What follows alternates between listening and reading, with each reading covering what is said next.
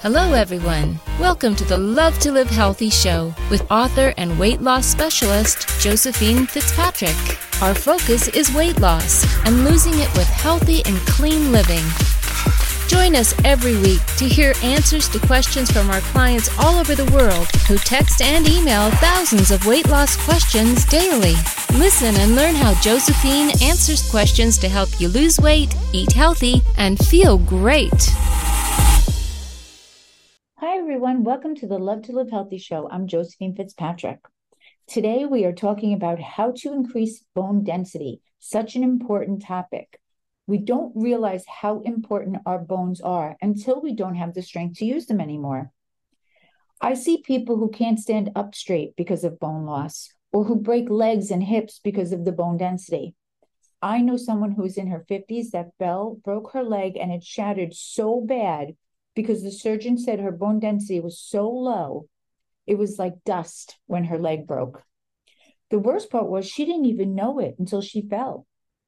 She never went for a bone density test. And I will say firsthand, she wasn't following any type of a healthy diet, which brings me to what will help you with your bone density.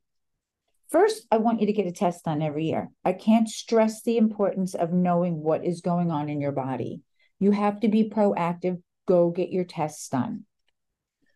So now you go in for your bone density scan, and it turns out your bone mineral density isn't where you want it to be. Well, your first thought is probably can bone density even be built back up? Of course, understandable that you're concerned about it because the loss of bone, as I said earlier, is just so scary. But the good news is you can rebuild your bones and turn back the clock on potential complications like osteopenia and osteoporosis.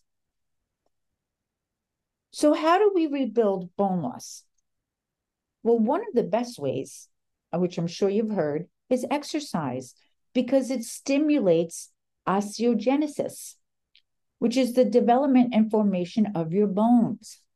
While all activity, and particularly weight bearing and resistance exercises, can help maintain bone integrity, improving bone mineral density takes a well rounded workout routine.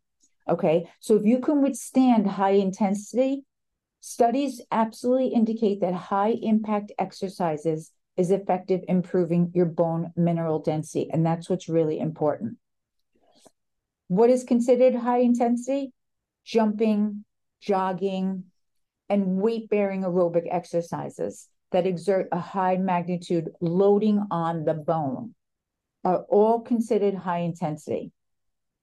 But not everyone can tolerate high intensity. We know this. And if you can't, then you'll go to your most natural form of movement, which is walking. And studies also show that walking has a significant positive effect on building bone density, but not so much for your femur bone, which is your thigh bone, or your heel bone. Okay, so it's very good for bone density, just not so much for your lower body. The high intensity really helps the lower body. Other exercises known to improve bone density include stair climbing and even Tai Chi. Strengthening and resistance training, such as lifting weights and other forms like swimming, will also do the trick. At the end of the day, moving in any way will benefit you. Remember, your level of exertion is unique to you, and that's what you must go by. Another thing that can help you improve bone density is food choices, such as Parmesan cheese. Did you know that Parmesan is classified in Europe as a functional food, meaning it's a food that has medicine benefits? Its high amount of bioavailable calcium is specifically highlighted as beneficial for counteracting osteoporosis and supporting good bone health. Another great choice is prunes. We talk about calcium when it comes to bone health, but Vitamin K is also very important. Studies show that eating prunes can benefit a person's bone health because of the high levels of vitamin K in prunes. Evidence suggests that vitamin K plays an important role in bone health, and the low intake of vitamin K can actually increase the risk of lower bone density and fractures. Other great food choices are eggs, fish, chicken, low fat cottage cheese, and lentils. But we also know sometimes diet doesn't always cut it. If you already have low bone density, taking a daily calcium supplement is one of the best ways you can turn your bone health around. But here's the deal not all calcium supplements are created equal. There are some crucial differences between standard calcium pills and well formulated supplements. There are several nutrients that promote bone health and assist in calcium absorption. And that's the most important. It's not just taking the calcium, what's going to help you absorb the calcium. And these nutrients include vitamin D, vitamin K2, vitamin C, and magnesium. Another vice to keep an eye on is alcohol consumption. Research shows that alcohol can interfere with calcium absorption. So if you're taking an adequate calcium, and even if you're taking in the essential helpers, it's not going to help if you're excessively drinking. So watch your alcohol consumption.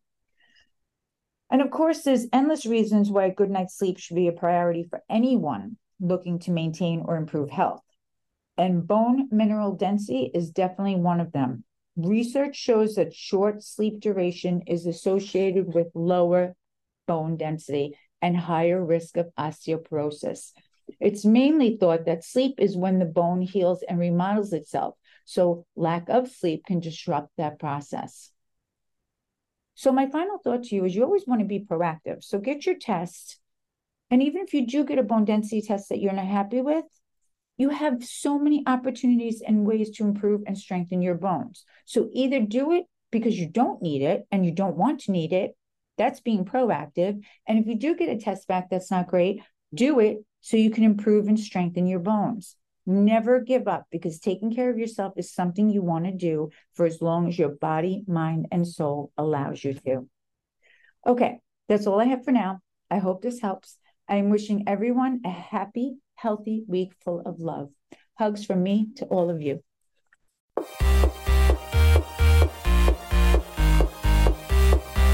Thanks for listening to Love to Live Healthy with Josephine Fitzpatrick. We hope you'll pass along our web address, innovationweightloss.com, to your friends and colleagues who are looking to lose weight by eating clean and living healthy. Be sure to check out our archives section on our website for previous podcasts. Join us next time for another edition of Love to Live Healthy with Josephine Fitzpatrick.